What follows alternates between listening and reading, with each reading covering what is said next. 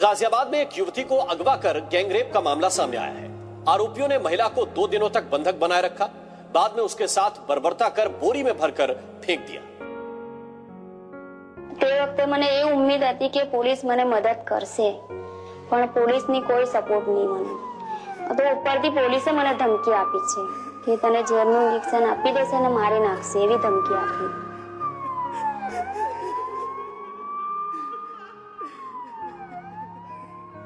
Hello and welcome to All Indians Matter. I am Ashraf Engineer. A few days ago, the Supreme Court acquitted three men who were on death row for raping and killing a 19 year old woman in Delhi in 2012. The autopsy showed severe wounds, suggesting she was assaulted with car tools and earthen pots. The convicts were awarded death in 2014 by the Delhi High Court, with the judge calling them predators who roamed the streets looking for prey. The victims' parents were understandably devastated, saying they were broken by the acquittal. This is the second time in the past few months that India has set free convicted rapists. On Independence Day, 11 men serving life sentences for the gang rape of Bilkis Bano during the 2002 Gujarat riots and killing members of a family walked free and were felicitated after the Narendra Modi government approved their early release. Now, it's Bilkis Bano who lives in fear while her rapists are being called Sanskari by BJP lawmakers. And herein lies the problem.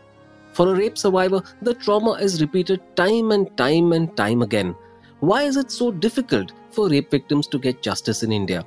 What's wrong with our judicial and criminal investigation system? And what's wrong with us as a society? खबर राजधानी दिल्ली के करीब घूमते auto वाले दरिंदों की एक महिला को चलती ऑटो में हैवानियत का शिकार बनाया गया महिला के साथ उसकी नौ महीने की मासूम बच्ची थी लेकिन हैवानों ने बच्ची को सड़क पर पटक कर मार डाला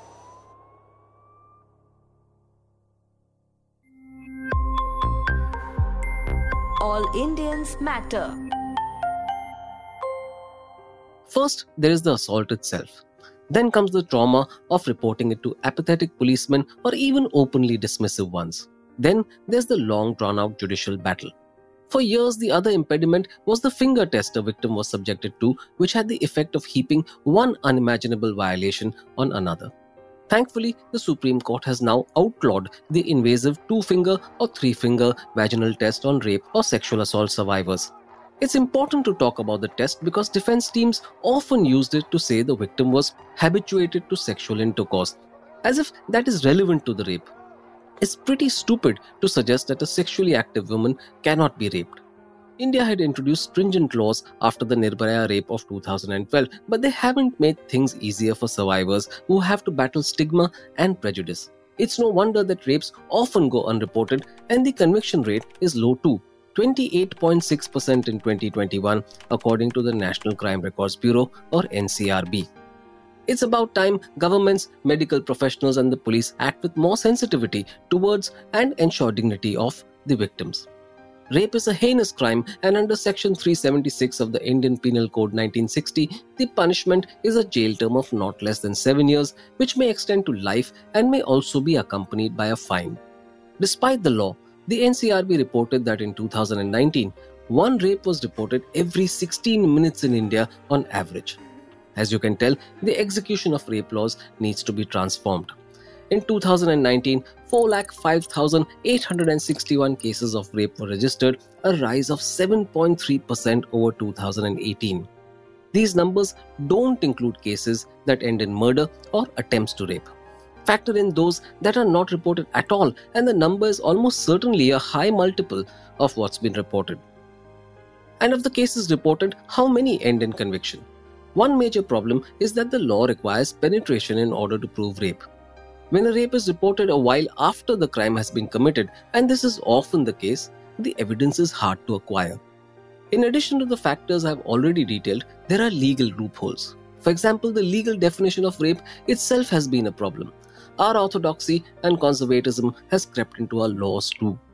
So, for the longest time, the definition did not include anal penetration or any form of unnatural sex. It was only after the Nirbhaya case that the law was expanded to go beyond vaginal penetration and include insertion of foreign and unnatural objects into a woman's private parts.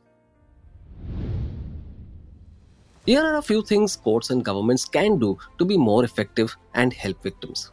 ensure dignified treatment of victims, especially in lower courts, process rape cases faster, counseling and legal assistance were required for victims, interpret the law to include what has been missed out. The judiciary has that power and it did widen the legal definition of rape after the Nirbhaya case. Judges must strive to remain impartial and rise above societal mindsets that lay the blame on the victims instead of the perpetrators. Introduce helpline numbers for victims as depression and post traumatic stress disorder often leads to them committing suicide. I want to end with what the mother of the 19 year old victim said after the three men convicted of her rape and killing were acquitted by the Supreme Court recently. She said, and I quote, After 11 years, this is the verdict. We have lost. Now I have no reason to live. I thought my daughter would get justice. We have been cheated and wronged. I was hoping the accused would be hanged. I couldn't imagine they would roam free one day. My daughter was raped. They poured acid on her and mutilated her. I can't even describe what happened.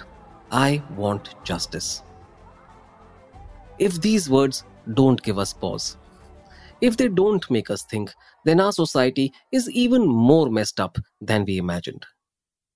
Thank you all for listening. Please visit allindiansmatter.in, that's A-L-L-I-N-D-I-A-N-S-M-A-T-T-E-R dot I-N for more columns and audio podcasts. You can follow me on Twitter at Ashraf Engineer, that's A-S-H-R-A-F-E-N-G-I-N-E-R, and All Indians Count, that's A-L-L-I-N-D-I-A-N-S-C-O-U-N-T. Search for the All Indians Matter page on Facebook. On Instagram, the handle is All Indians Matter. Email me at editor at allindiansmatter.in. Catch you again soon.